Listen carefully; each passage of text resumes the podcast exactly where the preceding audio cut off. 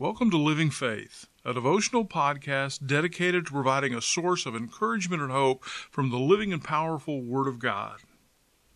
You know, one thing that we all have in common is temptation.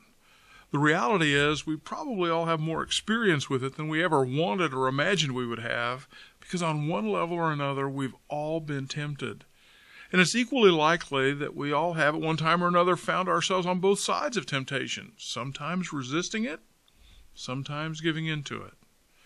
You know, I heard a story about a man who was on a diet and he was struggling with it. One day he had to go downtown for some errands, and as he was getting ready to go, he remembered that his route would take him by his favorite donut shop. And as he got closer, the thought of a cup of coffee just seemed to appeal to him. But then he remembered his diet, so he began to pray Lord, if you want me to stop for a donut and coffee, let there be a parking place in front of the shop. Well, sure enough, there was a parking place right out front, and it only took him seven trips around the block to find it. You know, that's how we sometimes try to deal with temptation, isn't it? I read somewhere that someone said that, that most people want to be delivered from temptation, but not so far that they can't stay in touch with it. When we deal with temptation that way, we're setting ourselves up for defeat, and God wants us to live and experience real victory. So, in Jesus' parable of the sower, we're reminded that the power of temptation is real, that there are some negative results from yielding to it, but there's a wonderful victory awaiting when we choose to follow God's plan. Now, Jesus likened the temptation to the intense heat and thorns that sometimes are allowed to take root next to the good seed that's been planted in our lives. When they are allowed to continue to exist, they cause the plant to weaken and sometimes even wither away and not become what it was intended to be. Now, God's Word makes it clear that while our enemy is strong and the lusts of this world are powerful, we can live with victory. We can find out how to overcome temptation. Well, how do you do that? Well, there's two very important things that we need to remember.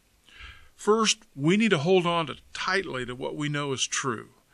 And the truth is that God loves us with a greater love than we can possibly imagine, and He is ready to lead us away from temptation.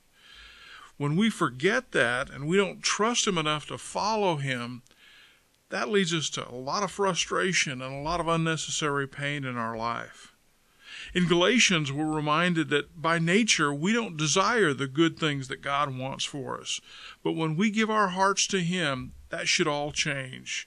But if you're like me, the struggle is still very real.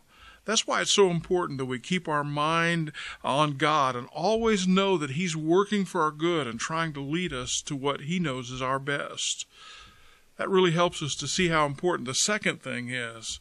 You see, we need to constantly be drawing ourselves near to God because when we see Him clearly, the things that otherwise might tempt us and draw us away from Him, well, they don't really seem all that appealing. Temptation is real. And it can be a powerful force in our life, but it doesn't have to defeat us. We can resist and we can find victory, and being near to God is always going to be our best choice. So let's just remember that while there's much in this world designed to tempt us and move us away from God, we have an advantage that cannot be defeated. As the Apostle Paul said, we can put on the full armor of God so that we can take our stand against the devil's schemes. Without that armor, temptations can bring us big trouble, but we are made powerful by all that God gives us. And when we trust Him, the victory is ours. God bless you. Have a great day. Living Faith is a ministry of Northside Baptist Church in Dixon, Illinois. For more information, go to northsidedixon.com or check out our mobile church app.